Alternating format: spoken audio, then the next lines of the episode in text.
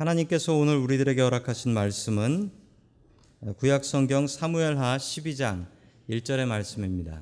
여호와께서 나단을 다윗에게 보내시니 그가 다윗에게 가서 그에게 이르되 한 성읍에 두 사람이 있는데 한 사람은 부하고 한 사람은 가난하니 아멘.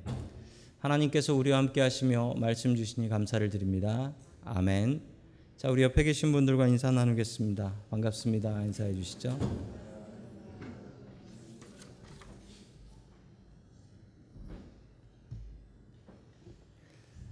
자, 오늘 다윗의 회개라는 제목을 가지고 하나님의 말씀을 증거하겠습니다. 얼마 전에 한국에서 있었던 일입니다. 어떤 청년 사역을 열심히 하시고 성공적으로 하셨던 목사님 한 분이 계셨는데 어, 그분이 교회 여자 교인들을 성추행을 했습니다. 그것도 충격스러운 일이었지만 그분이 설교하시면서 다윗 이야기를 하시더라고요. 다윗 이야기를 하면서 다윗도 죄를 지었지만 바람을 피웠지만 그럼에도 하나님께서 용서해 주셨다. 뭐 이런 이야기를 설교하셨는데 전혀 은혜가 되지 않았습니다. 성경을 똑바로 보면 아, 다윗은 죄를 짓고 용서받은 사람이긴 하지만 그의 회개는 정말 피눈물 나는 회개였으며 또 그가 받았던 벌은 엄청난 벌들이 있었습니다. 회개는 어떻게 하는 것이 맞을까요? 우리는 매일 죄를 짓고 삽니다. 그 죄들을 어떻게 회개하는 것이 어, 맞는 방법일까요? 오늘 하나님의 말씀을 통하여 그 답을 찾아가기 원합니다. 첫 번째 하나님께서 우리들에게 주시는 말씀은 죄를 스스로 인정하라 라는 말씀입니다. 죄를 스스로 인정하라. 기독교에서는 사람을 죄인으로 봅니다. 우리 교회 다니는 사람들은 아, 우리가 죄인입니다 라고 하면 아멘 하는데요. 이 밖에 나가서 우리가 죄인입니다 라고 하면은 저게 무슨 소린가 사람들이 봅니다. 왜냐하면 이 교회 아닌 다른 데서의 죄인은 내가 죄를 지어서 감옥에 갔다든지 뭐 전과가 있다든지 이럴 때 죄인이죠. 근데 교회에서 말하는 죄인은 나쁜 생각을 하는 것도 죄인이라고 합니다. 나쁜 생각을 하는 것만도 죄다. 자, 죄인에게 필요한 것은 회개입니다. 우리는 죄를 짓기 때문에 회개를 해야 합니다. 우리가 예배 시간에 같이 기도할 때도 제일 먼저 기도하는 것은 우리의 죄, 우리의 죄 용서함 받기 위해서 기도를 합니다. 한 주간 살아가면서 우리가 했던 선한 일보다는 악하고 게으른 죄들을 더 많이 저질렀기 때문에 그렇습니다. 우리는 죄인입니다. 우리는 죄인이기 때문에 하나님 앞에 나와 회개하고 하나님 말씀 비춰보며 우리의 삶을 바꿔 나아가야 됩니다. 지난 시간의 이야기를 계속해서 이어갑니다. 지난 시간에 다윗이 자기의 부하였던 우리아의 아내 바세바와 바람이 났습니다. 그리고 그 사실을 숨기기 위해서 자기의 부하였던 우리아를 교묘하게 전쟁터에서 죽여버리죠. 잘 마무리된 것 같았고 약 1년이 넘는 시간이 지나가 버렸습니다. 자, 그 약 1년이 지나간 시간 뒤에 나단 선지자가 다윗을 찾아옵니다. 이 나단 선지자하고 다윗은 아주 친한 사이였습니다. 그래서 다윗이 성전을 짓고 싶었을 때 나단 선지자한테 물어봅니다. 하나님께서 이것을 기뻐하는지 한번 물어봐 달라. 나단 선지자는 다윗하고 아주 친분이 있었던 선지자였습니다. 자, 그 나단 선지자가 어느 날 다윗에게 나옵니다. 그리고 다윗에게 어떤 재판거리 같은 재판 케이스 같은 이야기 하나를 이야기하지요. 우리 사무엘하 12장 1절과 2절 말씀 같이 보겠습니다. 시작. 주님께서 예언자 다윗에게 보내셨다. 나단은 다윗을 찾아와서 이런 이야기를 하였다. 어떤 성읍에 두 사람이 살았습니다. 한 사람은 부유하였고 한 사람은 가난하였습니다. 그 부자에게는 양과 소가 아주 많았습니다. 아멘. 어떤 성이 있었고 그 성에서 한 사, 아, 부자하고 가난한 사람이 살고 있었다라고 얘기합니다. 이 부자와 가난한 사람이 한 성에 살았다. 뭐 그런 일이 있을 수 있는 얘기죠. 자, 남의 이야기인 것처럼 해서 어떤 이야기 하나를 이 나단 선지자가 다윗에게 던져 놓은 것입니다. 자, 계속해서 3절 보겠습니다. 3절입니다. 시작. 그러나 그 가난한 사람 사다가 키우는 어린 암양 한 마리밖에는 아무것도 없었습니다. 그는 이 어린 양을 자기 집에서 길렀습니다. 그래서 그 어린 양은 그에 함께 자라났습니다. 어린 양은 주인의 먹는 음식을 주인의 잔에 있는 것을 함께 마시고 주인의 품에 안겨서 함께 잤습니다. 이렇게 그 양은 주인에 닿습니다. 아멘. 자, 가난한 사람이 있었는데 그 가난한 사람은 양이 한 마리밖에 없었는데 그것도 암양 새끼 한 마리가 있었다라고 합니다. 이 양을 어떻게 키웠다라고 합니까? 같이 먹고 같이 자고 그랬다라는 것은 이 양이 먹으려고 키우는 식용이 아니라 애완용이라는 것을 아실 수 있습니다. 애완용이에요.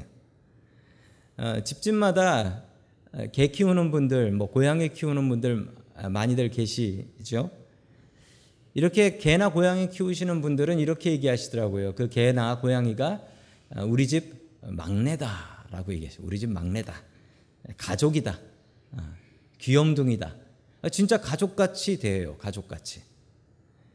저희 옆집에도 조금 연세 있는 한국 분들이 사시는데 그 한국 분들이 개를 키우세요. 개를 한 마리 키우는데 저한테 지나가면서 그러더라고요. 이제 애 대학 갑니까? 예, 대학 가죠. 예, 애들 다 나가고 나면 우리 같이 개나 키우면서 사는 거지 뭐 그러시더라고요. 그 집의 개는 그냥 개가 아니고 집 지키는 개가 아니고 그 집 막내더라고요. 자, 이 집에 어린 양을 하나 키우는데 이 어린 양은 암양인데 이 집이 가난한 집입니다. 이 가난한 집에서 왜 암양을 키우냐면 이 암양을 키워 가지고 새끼도 낳고 그리고 젖도 짜고 그래서 이 집에 희망이 되는 겁니다. 이 집이 가난을 벗어날 수 있는 유일한 방법은 이 양이 새끼를 많이 낳는 거예요. 그 집에 유일한 희망이 이 어린 양인 것이죠. 그런데 갑자기 엉뚱한 일이 벌어집니다. 4절 말씀 봅니다. 시작. 그런데 그 부자 나그네 한 사람이 찾아왔습니다. 그 부자는 자기를 찾아온 손님을 대접하는데 자기의 양떼나 소떼 한 마리도 잡기가 아까웠습니다. 그래서 그는 그 가난한 사람의 어린 암양을 빼앗아다가 자기를 찾아온 사람에게 대접하였습니다. 아멘. 자, 부자가 어느 날 자기 집에 온 손님을 대접을 해야 되는데 자기의 양은 아깝더라는 것입니다. 자기의 양은 아깝더라.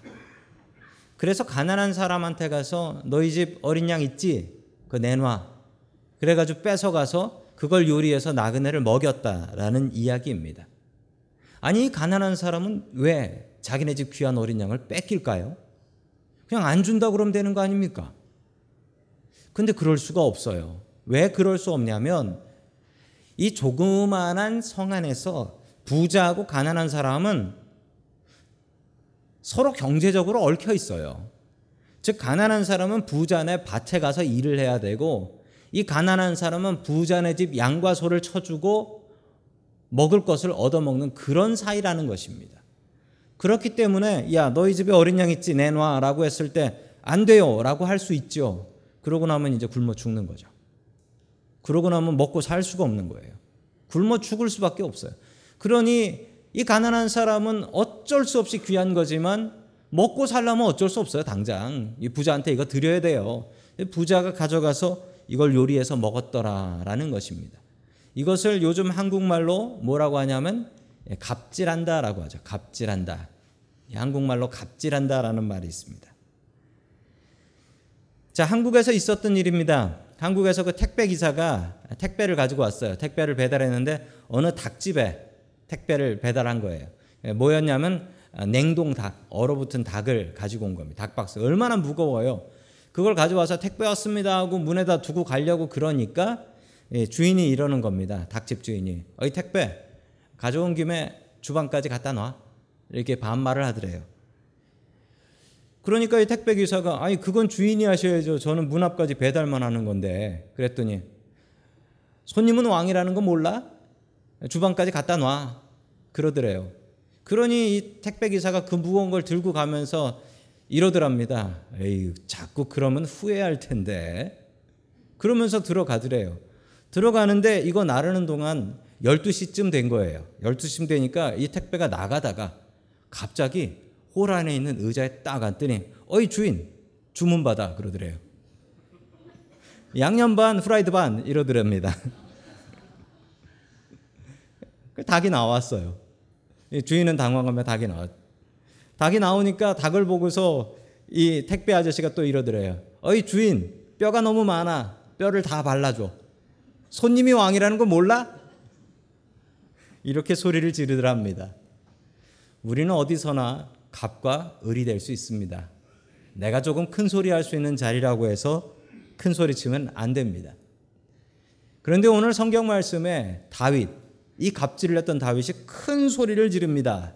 자, 우리 5절과 6절 말씀 같이 보겠습니다. 시작. 다윗은 그 부자가 못마땅하여 몫이 분개하면서 나단에게 말하였다. 주님께서 확실히 살아계심을 두고서 이런 일을 한 사람은 죽어야 마땅합니다. 또 그가 그런 일을 하면서도 불쌍히 여기는 마음이 전혀 없으니 그는 마땅히 그 어린 암양을 네 배로 갚아 주어야 합니다. 아멘. 처음에는 너무 화가 나서 그런 놈은 죽어야 돼요 라고 소리를 지르지만 그런 사람은 죽지 않습니다. 예, 성경에 그런 사람은 죽는다라고 나오지 않습니다. 죽기 전에 해야 될 일이 있죠. 네 배로 갚아야 됩니다. 이게 성경의 법이에요. 네 배로 갚아야 된다. 이 성경에는 누구네 것을 훔치면은 훔친 것을 돌려주면 안 돼요. 네 배로 갚아야 돼요. 아니 훔친 걸 돌려주면 누구나 도둑질하게요. 걸리면 그냥 돌려주면 되고 안 걸리면 내 거. 그러면 안 되죠. 네 배. 그래서 신약 성경에 그 사개오라는 사람이 나옵니다. 세리였던 사개오. 사개오가 예수님 만나고 회개하고 나서 뭐라고 했냐면요. 내가 도둑질한 게 있으면은 네 배로 갚겠습니다라고 성경에 나온 법대로 이야기를 했습니다. 자, 그 얘기를 듣자 나단 선지자가 다시 또 큰 소리로 외칩니다. 자, 7절 말씀입니다. 시작. 나단이 다윗에게 말하였다. 임금님이 바로 그 사람입니다. 아멘. 큰 소리로 이렇게 얘기합니다. 그 나쁜 사람이 바로 당신이요 하고 소리를 지릅니다. 이 얘기는 있지도 않은 얘기를 지어내서 한 얘기입니다. 왜 있지도 않은 얘기를 이렇게 길게 지어내서 얘기를 했을까요? 그 이유는 다윗이 쉽게 인정할 것 같지 않아서 그렇습니다. 자신의 죄를 쉽게 인정할 거면 그렇게 부하 죽여가면서 그런 못된 짓 하지 않죠. 정말 어려운 것이 인정하는 겁니다. 죄를 인정하는 것. 이 경찰이 범죄자를 잡아옵니다. 잡아와 가지고 물어보죠. 취조를 하죠. 그럴 때 제일 어려운 게 무엇인 줄 아십니까? 제일 어려운 게 그 죄인이 자기의 죄를 인정하는 것입니다. 그거 하고 나면 너무나 쉬워요. 그런데 안 하고 내가 안 했어요 라고 하기 시작하면 이 문제를 풀어갈 방법이 없는 것입니다. 성경에 나오는 회개에는 네 가지 단계가 있습니다. 첫 번째는 죄를 인정하는 것입니다. 두 번째는 그 죄를 버리는 것입니다. 네 번째는 용서를 구하는 것이죠. 그리고 네 번째는 보상을 하는 것입니다. 자, 이게 완벽한 회개의 네 가지의 단계입니다. 그러나 이 처음의 시작은 가장 중요한 것은 죄를 인정하는 것입니다. 죄를 인정해야지 회개가 시작한다라는 것이죠. 그러나 사람들은 고집이 있어서 인정하려고 하지가 않습니다. 이 환자가 병원에 가면 제일 먼저 해야 되는 것이 무엇인 줄 아십니까? 제일 먼저 해야 되는 것은 내가 아프다라는 것을 인정하는 것입니다. 아니 그럼 병원 가면서 자기가 아프다는 거 인정 안 하는 사람이 있나요? 에, 종종 있다고 합니다. 의사 선생님들한테 얘기를 들어보니까 제일 당황스러운 환자가 이런 환자래요. 어, 의사 의사를 찾아와서 진료를 받으면서 뭐라 그러냐면 자기 병을 자기가 다 알아. 그러면서 내 병은 내가 제일 잘 알아요. 라고 하는 분이래요. 내 병을 내가 제일 잘 알면 왜 병원에 왔을까요? 뭘 바라고 왔을까요? 인정해야지 치료가 시작됩니다. 회개도 마찬가지입니다. 우리가 주님 앞에 나와서 회개하려면 내가 죄를 지었습니다. 내가 이런 죄를 지었습니다. 인정을 해야지 치료가 되는 것입니다. 우리의 죄를 인정해야지 회개 시작할 수 있습니다. 인정할 수 있는 은혜가 복이 우리들 가운데 있기를 축원합니다. 아멘. 자, 그런데 왜 1년일까요? 정확히 1년은 아닌 것 같습니다. 이렇게 불륜, 바람을 피우고 나서 그리고서 애가 태어난 거 보니까 1년이 지난 것 같아요. 애가 어리니까 1년이 지난 어느 시간 같습니다. 하나님께서 그냥 지난 것 같더니 1년 전 죄를 갖고 나오신 거예요. 하나님께서 이 뒤끝이 대단하신 것 같습니다. 왜 죄 지었을 때 바로 얘기 안 하시고 1년 있다가 얘기하시는 거예요. 사람 잘 기억도 못하게. 하나님께서 1년을 기다려 주시는 이유가 있습니다. 그동안 스스로 회개할 기회를 주시는 것입니다. 하나님은 인자하셔서 바로바로 우리를 벌하시지 않습니다. 그 인자하심 때문에 우리가 살 수 있습니다. 하나님께서 시간을 주시는데 그 시간을 잘못 이용하지 마십시오. 하나님께서는 그냥 넘어가는 죄 없으십니다. 죄를 지었을 때 바로바로 바로 회개해야 됩니다. 바로바로. 바로. 1년 전에 지은 죄 한번 생각하시고 회개 한번 해보십시오. 그게 되는지. 잘 되지 않습니다. 1년 전에 무슨 죄를 지었는지 기억도 잘 나지 않습니다. 우리가 회개하려면 스스로 죄를 인정해야 되는데 언제? 바로 바로 회개해야 됩니다. 바로 바로 회개하지 않으면 1년 전 죄를 어떻게 기억하고 회개할 수 있겠습니까? 다윗이 회개에 실패했습니다. 실패하는데 어디서 실패했냐면 첫 번째 단계에서 실패했습니다. 죄를 인정하지 못했습니다. 죄를 인정하는 것이 회개의 시작입니다. 우리에게 지은 죄들을 스스로 생각하고 고집 센 나의 고집을 누르고 세상 사람들보다 내가 가장 문제다라는 것을 아시고 내가 죄인이라는 것을 인정하며 살아갈 수 있기를 주의 이름으로 간절히 축원합니다. 아멘. 두 번째 마지막으로 하나님께서 우리들에게 주시는 말씀은 지치지 말고 기도하라라는 말씀입니다. 지치지 말고 기도하라. 나단 선지자가 이제부터 심판을 선포합니다. 그렇게 죄를 짓고도 회개하지 않았으니 다윗 당신이 받을 벌이요 라고 하며 심판을 선포합니다. 우리 10절 말씀 같이 보겠습니다. 시작. 너는 이렇게 나를 무시하여 햇사람 우리아의 아내를 빼앗아다가 내 아내로 삼았으므로 이제부터는 영영 내 집안에서 칼부림이 떠나지 않을 것이다. 아멘. 자, 나단 선지자가 선포한 심판입니다. 그 심판의 말씀이 정말 무섭게 다 이루어졌어요. 집안에서 칼이 떠나지 않는다고 했는데 정말 그렇게 되어 다윗의 아들들이 서로 치고 죽입니다. 그리고 다윗의 자녀들끼리 강간을 해요. 그리고 그 중에 압살롬이라는 아들은 자기 아버지를 죽이고 왕이 되겠다고 반란까지 일으킵니다. 아주 기가 막힌 일이죠. 그런데 그 일이 이 나단 선지자가 선포했던 심판의 이야기가 그대로 그냥 그대로 보고 이야기하는 것처럼 다 이루어집니다. 여기서 우리는 하나님이 참 두렵다라는 생각을 하지요. 그런데 성도 여러분들 하나님께서 이렇게 악한 일을 이루, 일어나게 하셨을까요? 신학적으로 이런 질문들을 많이 합니다. 하나님께서 악한 일을 하실 수 있나? 하나님께서 사람들을 죄 짓게 할 수 있나? 라는 질문들을 합니다. 정답은 하나님께서는 사람들을 죄 짓게 하지 않는다라는 사실입니다. 하나님은 죄를 너무나 싫어하시고 하나님과 죄는 같이 갈 수 없기 때문에 하나님께서는 사람을 죄 짓게 하지 않으십니다. 그러면 오늘 이 이야기는 무엇인가요? 왜 나단 선지자가 했던 하나님의 말씀이 그냥 그대로 다 이루어졌나? 이거 하나님께서 이렇게 하신 거 아닌가요? 그렇지 않습니다. 그렇지 않습니다. 이 한국말이 조금 사람을 헷갈리게 하는데 영어로 보면 조금 더 차이를 느낄 수가 있습니다. 영어 성경에 보면 하나님의 예언의 말씀이 이렇습니다. The sword will never depart from 이라고 나오죠. will이라는 조동사를 사용합니다. 자, 성경에 사용되는 will과 shall의 다른 점이 있습니다. 이거 한국말로는 거의 똑같은데요. 영어로는 완전히 다릅니다. will은 미래예요. will은 미래입니다. 칼이 너희 집안을 떠나지 않을 것이다 라는 것은 미래의 일이 이렇게 된다라는 것을 알려주는 것입니다. 쉘은 다릅니다. 영어 성경에 쉘은 예언의 말씀일 때 shall입니다. 이게 이렇게 된다, 이렇게 하겠다라고 할 땐 성경에는 shall을 씁니다. 그리고 구약 성경에 나오는 모세오경에 나오는 법들은 shall이라는 걸 씁니다. 그래서 지금도 미국 법을 보시면 미국 법에는 shall이라는 조동사를 사용합니다. 이게 가장 강력하고 센 말이지요. 오늘 성경에는 will을 사용하고 있습니다. 그렇게 된다라는 얘기죠. 무엇 때문에 그렇게 되는 것일까요? 죄 때문에 그렇게 됩니다. 죄 때문에. 죄는 생명력이 있습니다.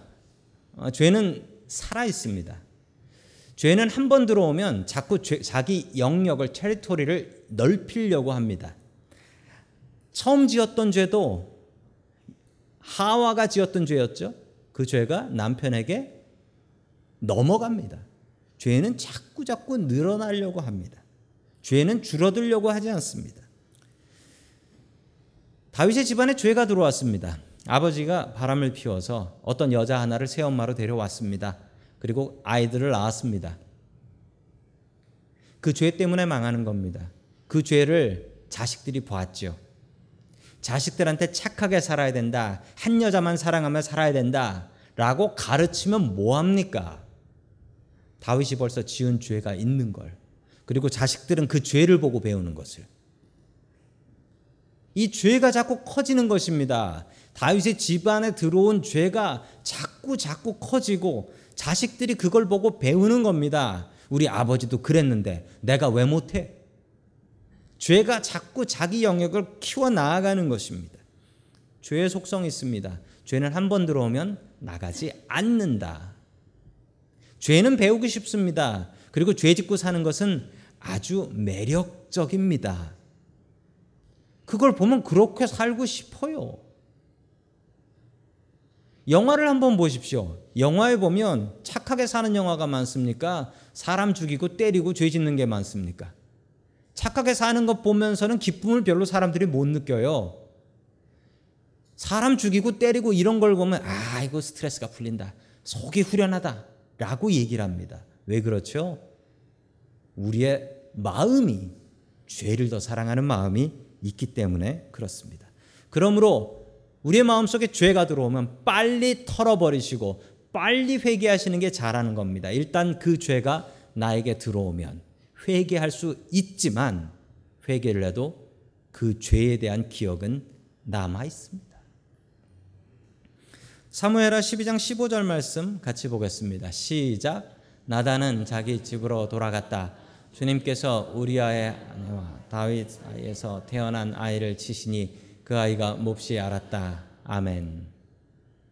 이 아이가 갑자기 아프기 시작했습니다. 그런데 이 아이가 어, 느 아이입니까? 누구의 아이예요? 성경에 뭐라고 나옵니까?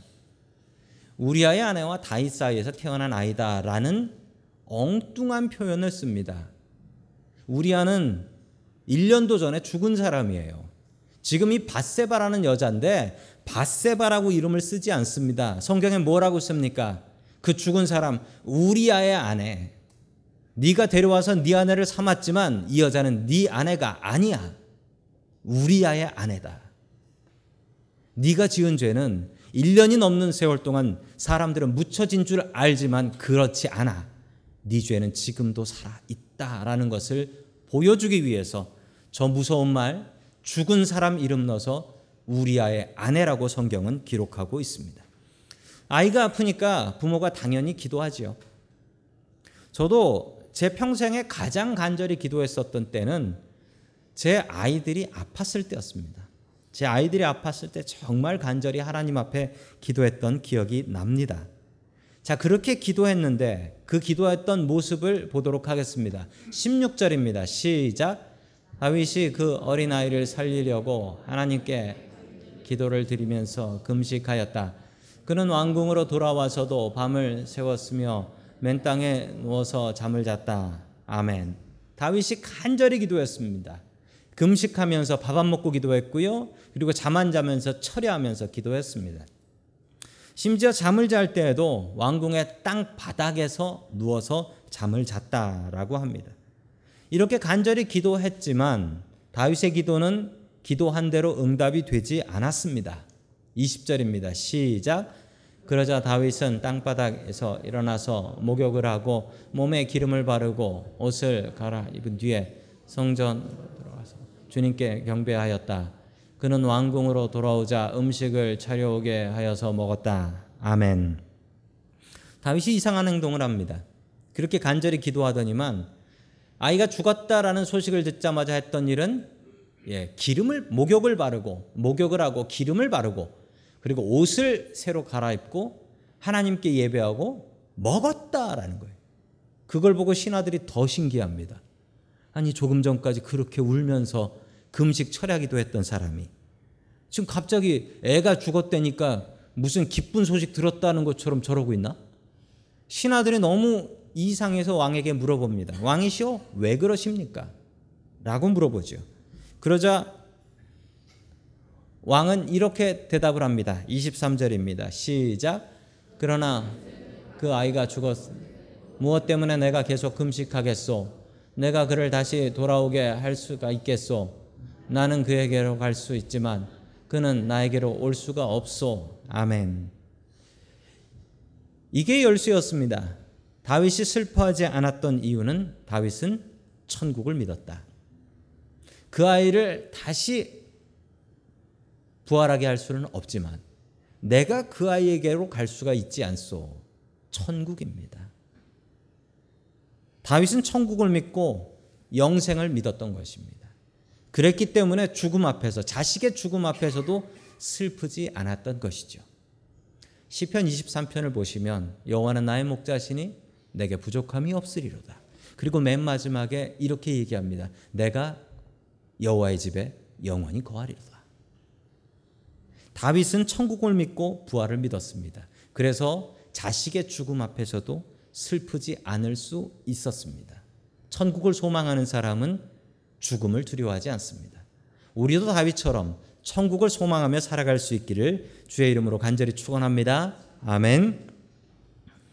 자, 24절 말씀 계속해서 봅니다. 시작. 그 뒤에 다윗이 자기의 아내 바세바를 위로하고 동침하니 그 여인이 아들을 낳았다. 다윗이 그의 이름을 솔로몬이라고 하였다. 주님께서도 그 아이를 사랑해 주셔서 아멘. 하나님께 기도를 간절히 했지만 그렇게 응답이 되지 않았어요. 이 아이 살려 주십시오라고 기도했지만 하나님께서는 이 아이를 죽이셨어요. 다윗의 기도가 응답이 안 된 것입니다. 다윗이 원하는 것을 받지 못한 것이죠. 그러나 성도 여러분, 우리가 기도할 때, 기도할 때, 하나님 앞에 기도할 때 무엇인가 달라라고 기도합니다.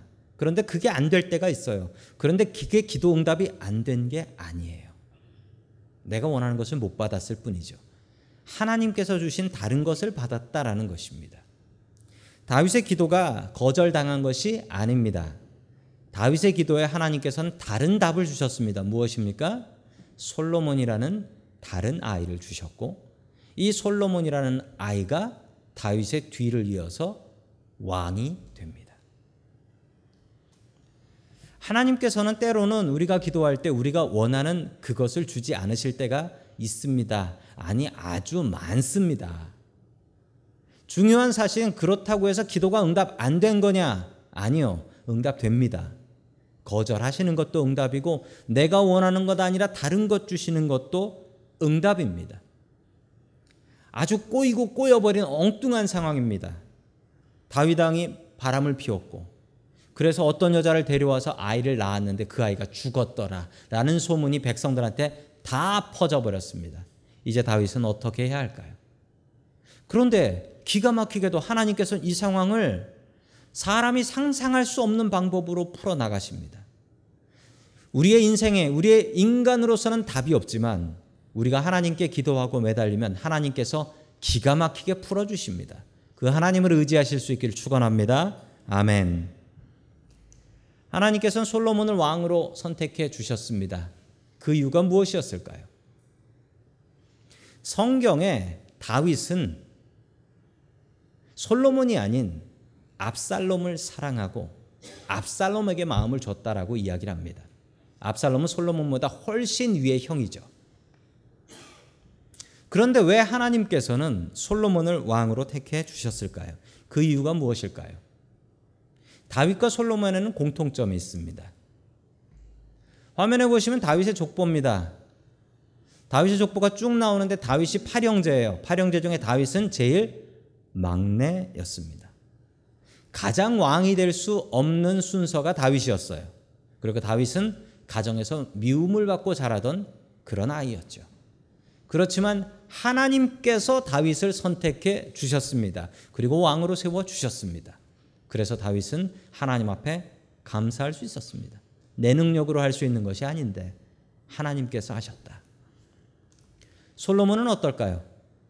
암논이 첫째입니다. 자, 솔로몬 한번 보십시오. 쭉 보시면 바세바가 낳은 첫 번째 아들이 솔로몬이 아닙니다. 바세바가 낳은 네 번째 아들이 솔로몬입니다. 보시면 솔로몬이 거의 끝이에요. 물론 옆에 큰 박스에 기타 등등이 있긴 하지만 순서로 따져보면 솔로몬이 제일 끝이에요. 끝일 뿐인가요? 백성들이 다 알고 있습니다. 솔로몬의 어머니 바세바는 바람핀 여자야라는 것을 알고 있습니다.